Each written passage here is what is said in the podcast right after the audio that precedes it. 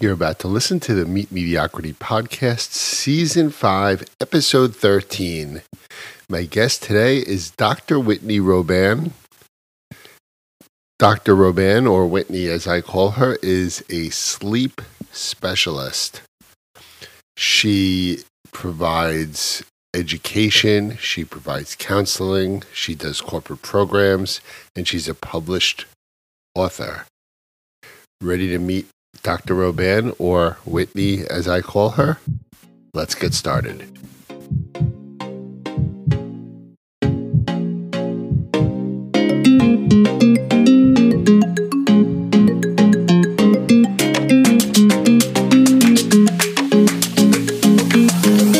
Hello, hello, and welcome to the Meet Mediocrity Podcast, Season 5, Episode 13, the 98th episode of the Meet Mediocrity Podcast. My guest today is Dr. Whitney Roban, and I'm going to call her Whitney from now on. And I didn't know Whitney, I didn't find Whitney online. I was actually having dinner with a friend, turns out a mutual friend now, but a friend who said to me, Hey, Mitch. Oh, by the way, this friend is a marketing and public relations expert. And it was very interesting because um, I was speaking to this guy and about the podcast, and he says to me, Mitch, you know, you can really boom your following. And he wasn't giving me a sales pitch. I, I can read through that. But we were having lunch one day, and he's started giving me some tips on how I can grow my following. Now, I'm pretty happy with my following. Um, every week, I have over a hundred and sometimes hundreds of people who listen to my podcast. And let's face it, I'm just a regular person. And the fact that I've got hundreds of people who are saying, um, and, and, and at this point, you know, over you know 11,000 people who've listened to my podcast and they say um, and the fact that they listen to what I have to say and my guests have to say is kind of amazing because why the hell should they be listening to me? Anyway, he's like, that's kind of peanuts. If we take some strategic approaches to your marketing, your your um, persona, the your guest selection, you can really boom your podcast. And you know, we went through the steps in some great detail, and I kind of said to him, you know, at this moment in time, that is just kind of a lot of work and the type of work that I'm just not interested in. I just love speaking to the guests I love speaking to the guests because honestly, it's therapeutic. They're teaching me stuff and they're broadening my horizons. And I just love it. And and the thing that I love as much, or maybe a little more, is when random people who I don't even know listen to my podcast come to me and they say, Hey Mitch, I listened to your podcast and your interview with so and so, your discussion with so and so really made a huge impact in my life. So anyway, I was having this conversation with this friend of mine, and he's at the end of our lunch where I, I concluded that that going from you know eleven thousand listeners or downloads to hundreds or hundreds of thousands or millions of downloads was not really an effort I was willing to make today. He says, "I have a great guest for you to speak with on your podcast." And this is not a guest that I am recommending to you because it will make you a enormous podcast personality. It's a guest I want to introduce you to because she's an amazing person. She's got incredible insights about a very important topic. And she's helped me a lot, him a lot, him personally. And so I said, Who's the guest? I'm totally interested. And he said, Dr. Whitney Roban. Uh, Whitney's a friend of his personally. She's also um, someone who is providing consulting to him, and she's a sleep expert. In fact, she's a pioneer in the sleep area. Um, today, there are many, many more sleep experts in this world than when Whitney started out.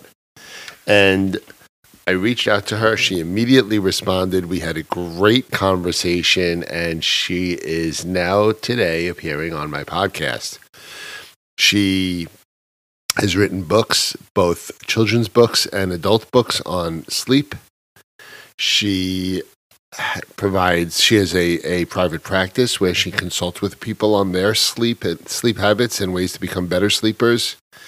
She does educational programs and corporate programs all around sleep. And as she said to me on the podcast, and you'll hear it soon, she says, even a good sleeper can become a great sleeper. And it impacts so many areas of our lives. It's a critically important area, especially in a day and age where a global pandemic, global geopolitical unrest, challenges with work, family, health, and otherwise, sleep can make an enormous difference on our overall well being. So, you, by now, you're totally interested in listening. So, without further delay, here's my conversation with Dr. Whitney Roban. So, Dr. Roban, thank you for being with me today. Hi, Mitch. Thanks for having me. So, um, just to be clear, um, you're Dr. Roban, but but you're Whitney to me. So, um, no disrespect if I call you Whitney on the podcast. Okay. Absolutely. Great. So, Dr. Roban, the founder of Solve Our Sleep, which I love, and I think you did this on purpose. Solve Our Sleep is SOS. Yes, exactly. And oh my goodness, I, I was when I was introduced to you, I was like a sleep specialist. We totally need to have a sleep specialist on this podcast because I think half the world has a sleep issue. Yeah, and especially during the pandemic. Exactly. And, you know, I, I was talking to you, um, you know, asking you to be on the podcast. And I said, um, I consider myself a pretty good sleeper, but I could be better. And you said, almost even a good sleeper could become a great sleeper. And I, I like that. I'm like, I want to be a great sleeper.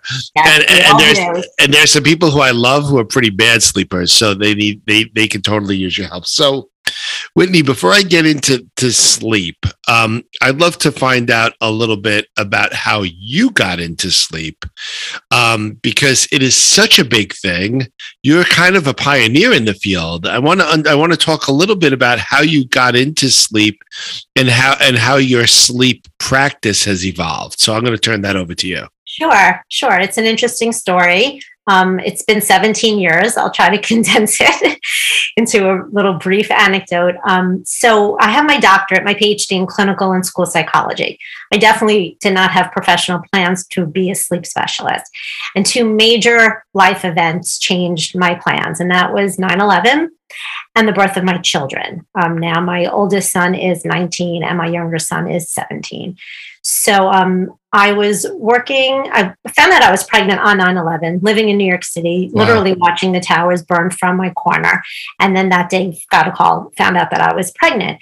And so um, when I, it was a tough time working in Midtown, everybody, all of us, you know, so it's a tough time for all of us, for yeah. everybody, for the world.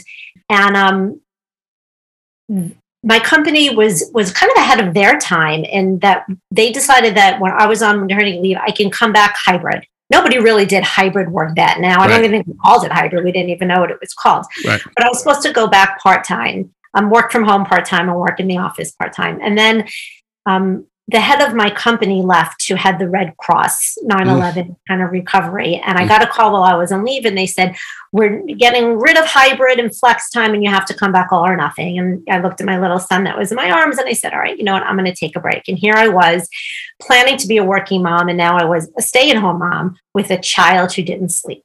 Mm-hmm. And I said, Oh, wow, no one talked about this. I will not survive because sleep was always so important to me as a kid yeah. and growing up and as an adult.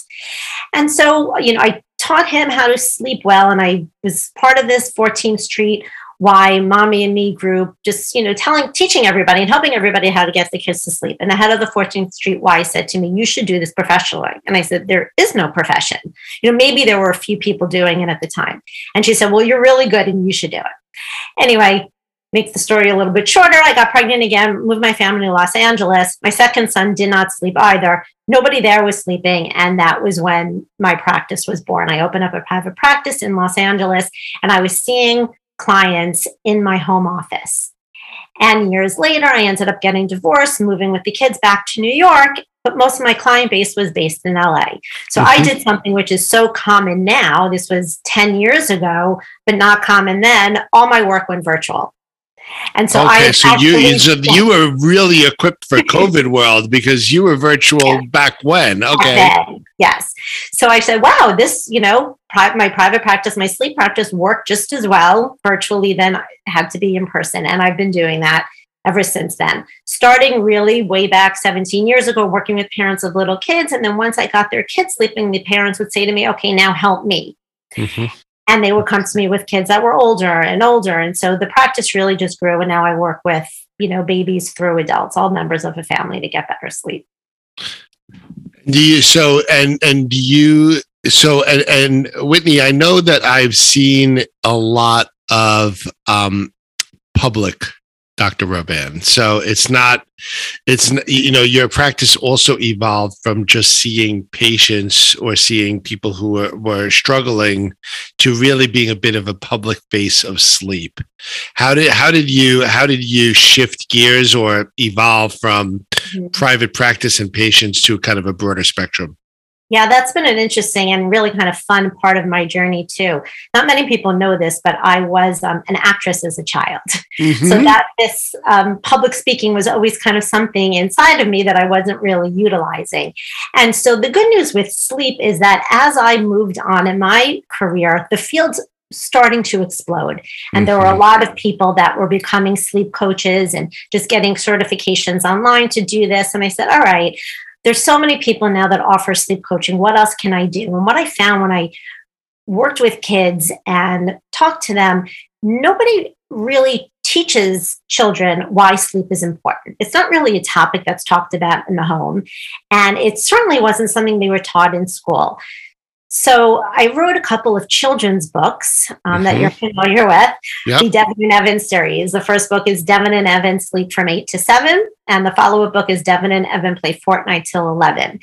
And what I tried to do in these books was in a really fun, colorful, rhyming way, teach kids about the importance of sleep without trying to be too preachy. All the books out there were for parents about how to get the kids to sleep, but I thought, how can we end this this you know cycle of sleep deprivation through the ages you know every adult doesn't sleep well how do we put an end to this it's getting to the kids while they're young because right. nobody prioritizes sleep. And if they understand the importance of it they can grow up to be better sleepers than our generation or generations before us. And so i wrote these books and i started going into schools and reading them to kids. And the, and I would ask the kids in the class, let's say a class of 30 fourth graders. And I'd say, How many of you have trouble sleeping at night? And literally 30 hands will go in the air. And the teachers could not believe it. The kids were so enthusiastic about talking about sleep, wanting to get better sleep, and admitting how badly that they slept. And that's when the, the idea came to me well, you know, we teach about physical education in schools and we teach about nutrition in schools why don't we teach sleep as part of the health education? It is literally the third pillar of health, along with diet and exercise. Mm-hmm. But it's not taught in the schools. So I wrote a sleep curriculum. You and did. A, yeah, and, and, was, and, and, for what grade levels? Um, I wrote it for all grades elementary, middle, and high school. All the way through high school. Okay. Yeah. So, um, you know, some school districts really want to get, you know, start with the little ones. And I do, I do a lot of that teaching through the books and the middle and high schoolers. Again, you'd be surprised how into it they are. You know, they know they don't feel well. They, they don't prioritize it. They prioritize their phones and social media and Snapchat and video games, but they do recognize that they don't sleep well. So, um, you know, in the past couple of years through the pandemic, things have really just taken off, not only because everybody's so concerned about um, the wellness, the physical wellness of kids and adults, but also the mental health and mental wellness. And you can't talk about mental health without talking about sleep. So um, I've worked a lot more in schools, uh, and because it's virtual now, I'm able to work with schools all around the country. And um, I think I'll continue doing that even hopefully soon when we're out of this pandemic, um, just so I could, like you said, the face of sleep, I could reach the most kids, students, school staff, parents.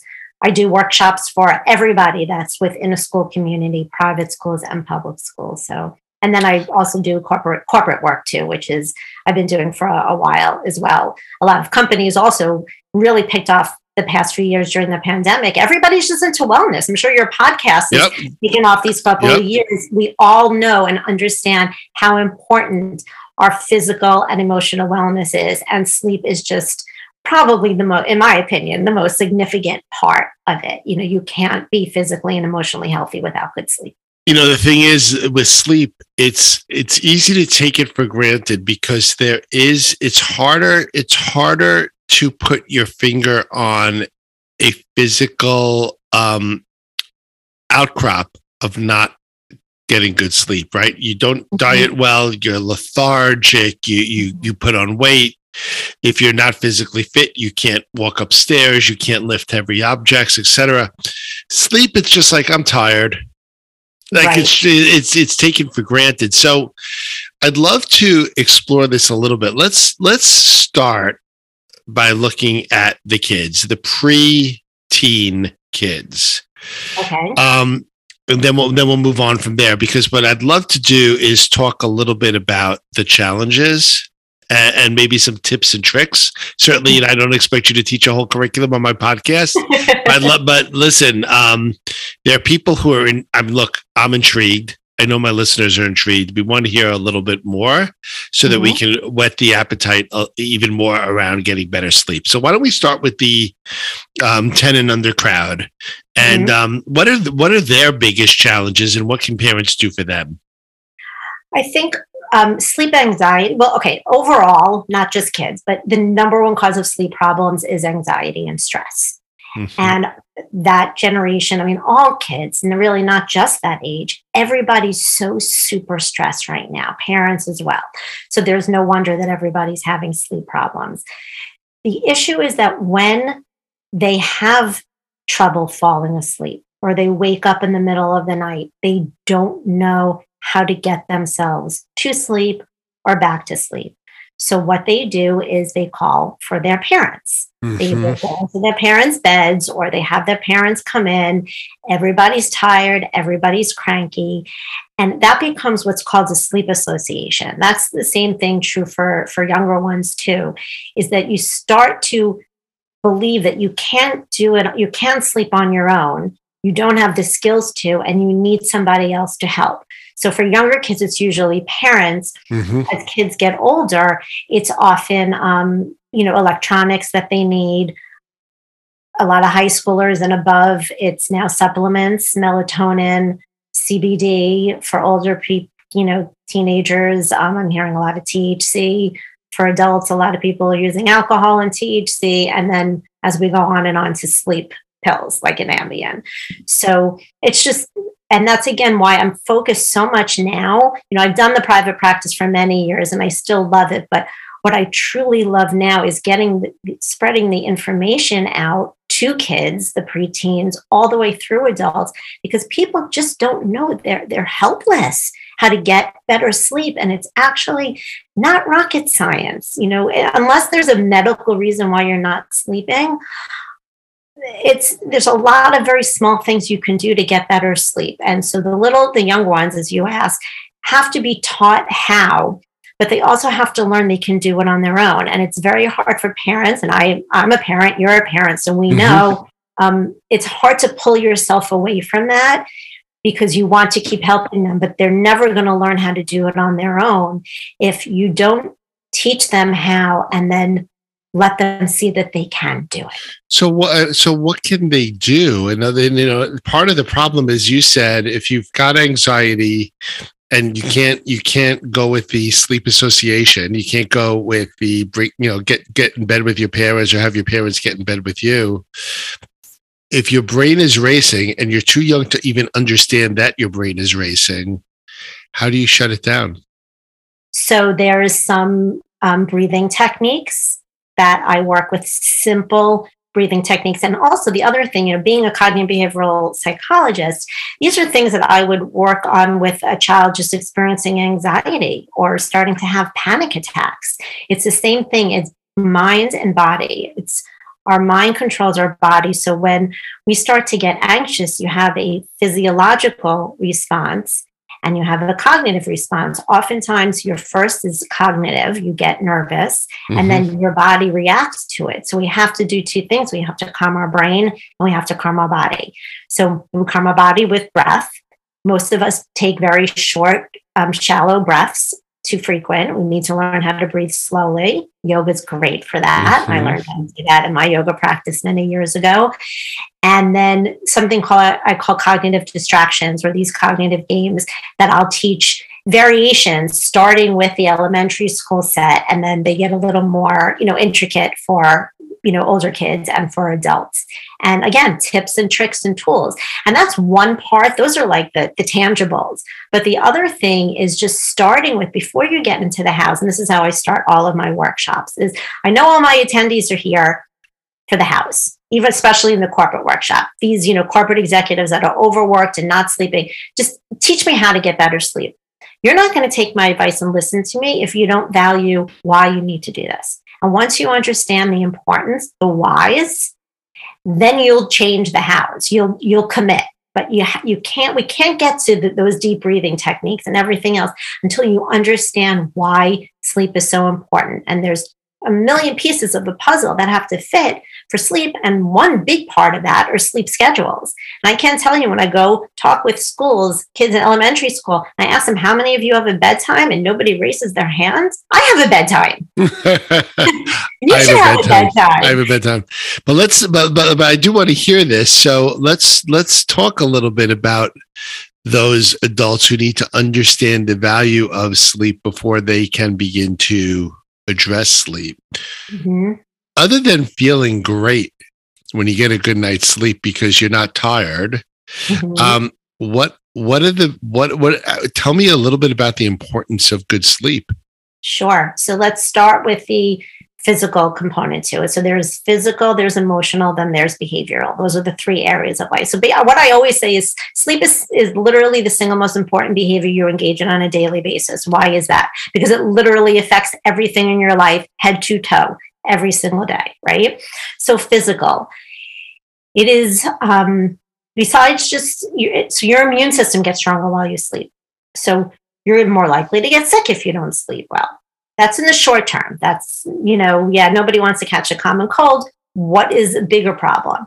It is related to long term significant diseases such as Alzheimer's, obesity, cancer, stroke, heart attacks. All tied to sleep all tied to sleep scientifically shown so like you said well you just know you feel good yeah it takes a it takes a long time for those severe um, you know, repercussions of bad sleep is um, sleep deprivation is cumulative. So mm. yeah, you could survive, you know, a day or two, weeks, months, years, but over time, over years, you can it can be very dangerous. Especially um, sleep apnea is highly underdiagnosed, and people don't understand how dangerous sleep apnea can be. So yes, it, it is. You just feel bad the next day, but there's so much more. So there's the physical part of it, and then the emotional part, if you're feeling stressed or anxious or have a clinical anxiety disorder or clinical depression, you're definitely going to feel more anxious the next day after a bad mm-hmm. night. Of, you're definitely going to feel more depressed or sad. If you don't, you know, have a diagnosis of that, you might just all of a sudden start to feel anxiety that you've never felt before in your life or sadness that you've never felt. So it, it, has to do with your emotional and then behavioral. And this is what I stress to students and to employees. Every single behavior that you need, kids need to be successful in school. And workers, employees, management, CEOs need to be successful at work. Um, being organized, being able to focus, being efficient, getting along with others, problem solving skills, and on and on. Everything that you need is affected by sleep. So let me. So a couple things that are interesting here. So now I want to. I want to speak a little bit about these adults. So these clearly sleep is sleep, clearly being a good or great sleeper is mm-hmm. is good for you. It's good mm-hmm. for us. The one thing I've noticed personally I think I, I, consider myself a B plus sleeper, maybe okay. an A minus, maybe an A minus. But um, one thing about me is I'm just ask you a selfish question because I'm curious, and then I want to ex- expand it. But in the middle of the night, Whitney, when I wake up and I actually have trouble going back to sleep because my brain does start racing. Mm-hmm. I intellectually know that the problem that I'm dealing with in the middle of the night it always seems worse at yes. night. It's mm-hmm. never a big deal in the morning. Why, why, why is that? Okay, so there's a couple of reasons why. And then there's a few things that you should be doing. So just obvious. We're so busy during the day, right? You're not focused. You know, we have a million things to do. We're taking care of ourselves and our family members, and you're around people and talking. You're not, you don't, have, it's not quiet. So when you get into bed at night, of course, and there's no other sounds, that's when our mind goes. If you don't take the time during the day to process those thoughts and fears and anxieties and worries, when your brain and body quiet down and you fall asleep, that's during your REM sleep and your deep sleep is when your brain processes what you learned and your thoughts from the day. So if you take the time during the day to process them, to write them out, which is why I'm a big proponent of journaling before bed, your brain has already gone through that process and it will be less likely to do that while you're trying to sleep or when you wake up in the middle of the night. So we have to focus on our anxieties and worries throughout the day. If you can you know take a mental health break during the day or before bed have a journal next to your bed get out those thoughts. I tell kids often to do this too. And one big rule that i tell parents is once a kid journals or for little ones talk about it maybe before dinner with them or right after dinner in a bath. But right before bed is when kids will say to parents, so all these bad things happened to me today, right? Right. Teacher was mean, you know, my friend was, you know, and I had a fight we don't want those thoughts to start intruding at that time. We want to go through them, have talk time with your kids earlier in the day, process it, and then say before bed to your children, we are only going to talk now about positive things. And I say, tell them, you know, everybody in the family says one good thing that happened to them that day, two good things that make them happy, something they're grateful for, and kind of flip it, the conversation before bed, as something positive. But you have to get those anxieties and thoughts out at some point, or they're going to intrude at night exactly when you don't want them to. So how? So this is great. I get it, and and I, you know, I always I always have the same thought about being in my my I have a, I have a happy place that my family and friends know where that is, and um, I always picture myself, you know, going for a walk in my happy pace, and boom, yeah. I fall asleep. Um, so the issue for me um, is sometimes um, going back to sleep when I wake up. Like so, I go yeah. to the bathroom. I usually go to the bathroom once during the middle of the night. I mm-hmm. um I, I, can't go back to sleep sometimes. There are people. There are a lot of adults who either can't fall asleep, can't or can't stay asleep, or can't go back to sleep. Um, I assume the I don't know are the tricks, uh, the tips to help you sleep better applicable for all of those instances. Or yes. they, uh, yeah, they are. I what, what I what I hear most um, more often is what you said: waking up in the middle of the night and not being able to get back to sleep. Most people tell me they have an easy time falling asleep. They that's right. That, that should have. Well, that's that's me for sure. So yeah. So Whitney, give give the adult listeners, including. Yours truly, some tips for those moments because it is a struggle. And and and I do like the cardinal sin, right? I lay there for five minutes, 10 minutes, I start worrying, and then I reach for my phone and I am mm-hmm. sunk. Sunk. Yeah. But um I, but I know that. I know I'm sunk. So t- I want to I want to I want to be an A plus sleeper with me. So help me out here. So get your phone out of your room if you can't, you know, the, you know, uh, you know, prevent yourself from looking at it when you wake up in the middle of the night. That is the first thing that everybody tells me they do, or mm-hmm. you know, they don't want to admit it, but they finally do. They turn mm-hmm. to their phone. Yep. Once you do that, two things. Number one, the blue light starts going into your eyes, mm-hmm. tricks your brain into thinking that it is now daytime, not nighttime, and your body stops producing the melatonin it needs to be sleepy. Okay, so we don't want to do that. And the other thing is you go down that social media rabbit hole. How many times if you logged in to Instagram or Facebook, you just want to check something and it's an hour later and you're somewhere watching, you know, videos of cats, right? so, yep. You definitely that's not going to help you fall asleep. So either if you need your phone next to you, you cannot check it no matter, turn it off. You don't, you know, all those dings and likes, we're addicted to our phones for a reason. It creates a release of dopamine in the brain. And we want that, right? We want that feeling. So we mm-hmm. keep going for more.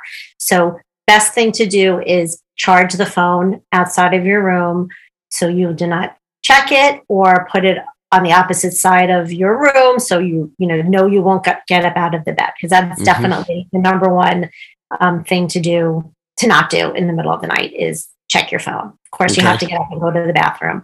Um, the other important thing is the more you will yourself to go to sleep and look at the clock and say if i go to sleep now i will still have three hours. I, I do that all the time. two hours right?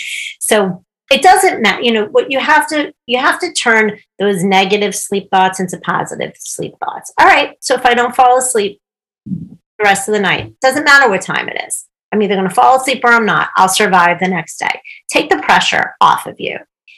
And then after about 20 or 30 minutes of laying there you're not going to will yourself back to sleep. So you get up and something i recommend um, that everybody have in their room is, or outside of their room, is what I call your sleep oasis, a place that you find very relaxing and very comforting that's already set up for you before you go to bed. So if you're laying there and you, you know, again, you might not have a clock in your room, so you just feel whether it's been about 30 minutes or so. Mm-hmm. It's the 30 30 role of um, cognitive behavioral therapy for insomnia.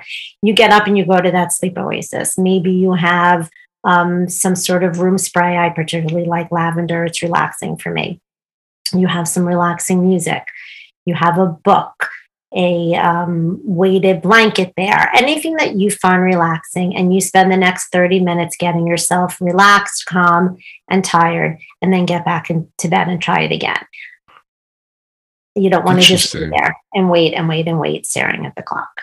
Interesting. So you're allowed to get up if you get up the right way. Yes, but not get up and start, you know, doing your taxes. you know, you know something that's going to stress you out. It has to be something that is relaxing to you that you look forward to doing. So if you can't fall asleep, it's not like, oh, no, I'm going to get up now and do my taxes. Like you're going to your sleep oasis. It's calm. It's nice. You're going to feel good there. You're going to be relaxed and start again get back into bed after that and see how if it goes better for you. I love that. Um, well, that's incredibly helpful. So, um, sleep. So, the, so let's just say, um, do, do, when you when you when you do that, do most so I, was, I guess what I was going to say is most people, this is not going to work all the time. It'll work. It'll work sometimes. Mm-hmm. Um, I think that the thing that people tend to do, at least I actually started to do it, and I, I kind of don't want to, is they turn to like, like you said, melatonin or something like mm-hmm.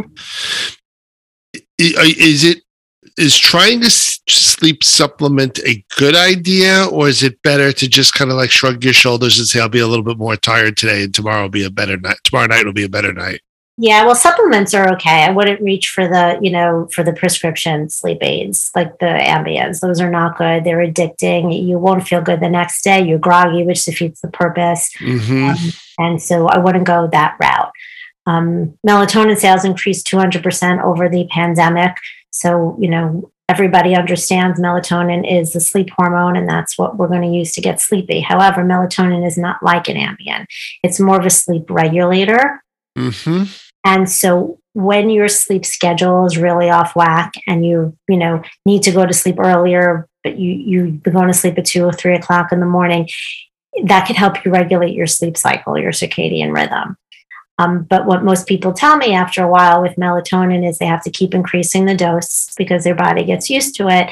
And at a higher dose, um, it can cause very vivid dreams and nightmares and oh. headaches and nausea the next day. So it's really not a it's not an everyday long-term solution. It's a good temporary solution for adults not kids. You know, if you're going to give it to your kid, get your approval from your pediatrician. For adults, just make sure that what else is in the melatonin you know, a lot of times now it's not just pure melatonin, it's mixed with other things. Talk to your doctor. I know it's not regulated. People don't tell their doctor they're taking it, but you should always let your doctor know. Mm-hmm. Um, start with a lower dose and you know just know that eh, you can't just you can't just be on your phone at night and you know check your phone in the middle of the night and do all these you know bad things eat right before bed drink alcohol right before bed do all the things we're not supposed to do and then think you're going to take melatonin and all your sleep troubles are going to be gone. It's not that kind of magic pill or magic gummy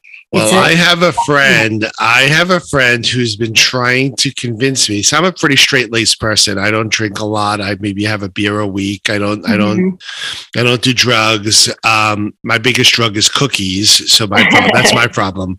But um, the I have a friend who is telling me that if you take these pills that are um, melatonin plus CBD, you will have mm-hmm. a sleep party. He's like, mm-hmm. you will literally be like a, unconscious for the entire eight hours, and you will wake up good to go. You won't have any drug after effect. Mm-hmm. And I'm like, yeah, that's not my thing. Should, right. I, should, well, I, do, should, I, should I do it though? It kind of sounds like fun you could definitely try it. You know, the good news is there's no um, there's no scientific reports that there's any harm in taking anything like melatonin or CBD, um, which is great. Um, there's not a lot of long term studies, but most of the science on it is anecdotal, like your friend. So um, sure, it does. If if if it's helping you, whether it's a true effect or a placebo effect, who cares? It's working. You're getting good sleep. That's the ultimate goal, right? Mm-hmm. But I'd say once it starts working, you don't want to have to keep in, you know, increasing doses. So, right. you know, there are other things you should do in in conjunction with it. But um, yes, mo- most people I know that have tried some form of CBD and melatonin have found that it helped. The only thing I hear often is that it stops helping after a while, and then okay. you don't want to go back to where you were. So while you're using it, you have to learn some other forms of you know behavioral therapy you know to fix your insomnia or you know if it's not that intense like a you know true clinical insomnia just more better sleep hygiene and really just prioritizing your sleep which is what i said is the first part of my workshops is just about why do we need to why should everyone agree with me that it is the single most important behavior you engage in on a daily basis. Everybody needs to believe that because it's the truth. Well, I love this. So, um, as we're approaching the end of the podcast, Whitney, um, let's target both. so you're out there. You've got you've got a lot of places that we can find you. But but if you're a either a parent of a young child who's struggling, or a, an adult who has the worries of the world in, in their head, and, and, either one is affecting uh, a good night's sleep. What would what would be your first uh, step if you were them to either seek you out or seek help, uh, other help? Like, what, what, what's the first? What's their first move? Well, it depends on if you know they want to commit to you know a you know a CBTI cognitive behavior for insomnia program. Mm-hmm. Um, there's not that many of us out there that do it, but you know, cognitive behavior therapy for insomnia, CBTI. Right. Okay. CBTI. So you can go online and look that up. There's definitely a lot of apps now that you can, you know, purchase that have, you know, um, self-guided CBTI and sleep coaches. Um, you can try some of the wearables. A lot of them um, have not proven to be that great at really, you know, detecting how well we're sleeping. Um, what from what I understand, the latest research shows that the Oura Ring is the number one most mm. effective. Okay. Um, so there's that. Um, for kids, you know, every kid goes to school. So if maybe you want to bring me into your school, um, you can definitely reach, you know, contact me through my website or email, Instagram. Um, and I work with you know the students, but I also do um, professional development for teachers. I work with parents and all school staff. So that's another option to get some, you know, if it's your kids to get some or help parenting, you know, sleep, parenting your kids in relation to sleep. You can go through their school districts and call me. Um, same thing, maybe your organization, you know, if we'll pay for it. um, to bring me in, or maybe you know they'll subsidize the one-on-one mm-hmm. coaching, so you can go to your employer, to your HR, to the wellness department, and talk to them, tell them you heard me on this podcast, and see if they would want to contact me, and maybe get help through your you know company. So there's Perfect. definitely ways to get help.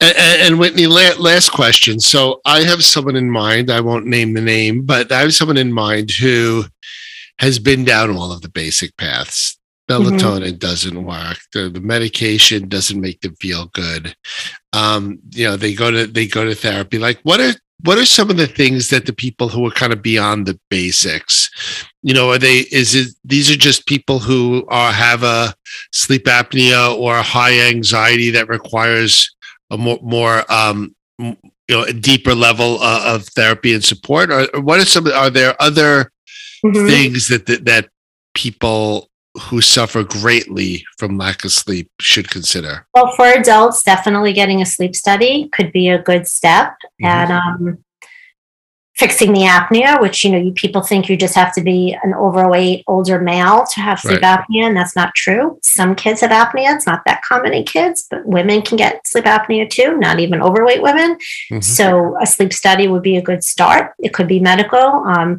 talk to your doctor. Maybe there's a medication you're taking that you don't realize is affecting your sleep, um, and so you can go the medical route, and you know you can you know, look for another CBTI, you know, if you haven't, if your friend or the person you know hasn't gone that specific route, but also working with a regular therapist to help if it's an anxiety, you know, a mental health kind of thing. Um, and maybe, you know, f- fixing the anxiety with cognitive behavioral therapy or medication for that. And then that can be in conjunction with fixing your sleep too. So remember, like you said, we talked about, you know, it's it's physical, it's emotional, and it's behavioral. So all those aspects of your life can impede upon sleep. But on the flip side, good sleep can help all those aspects of your life too. That's amazing. Well, listen, first of all, thank you very much again for joining me. Um, solveoursleep.com. That's your yeah. website. Mm-hmm. Um, I'm going to put it in the notes for the podcast, so everyone's going to see that. And um, I really appreciate it. Thank you so much for coming on and giving me a few personal tips mm-hmm. and tricks. You're welcome, Mitch. Stay well and stay well. You too. Take care. So there you have it. You know, the interesting part about the conversation I found is A, that sleep is quote unquote a problem for so many people young kids, teenagers, young adults, professional adults. And it's a, it's a problem because, at least in many instances, it starts with stress. And we all have stress, all forms of stress, either just a bad day or, or some chronic form of anxiety, either a mild or more, more severe case. But all that stress impacts our sleep. Even young kids who might be scared of something or, or have had, you know, a difficult challenge with a friend, they have stress.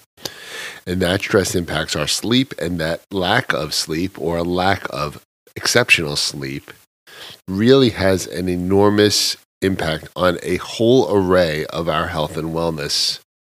So, employing Dr. Roban, employing some of the tips and tricks that she provides and perhaps exploring it in more detail beyond the, the basic tips and tricks is something we should all consider because sleep might be the most underestimated aspect of our lives that impacts our wellness. So, thank you, Whitney, for joining the podcast. Thank you to my listeners.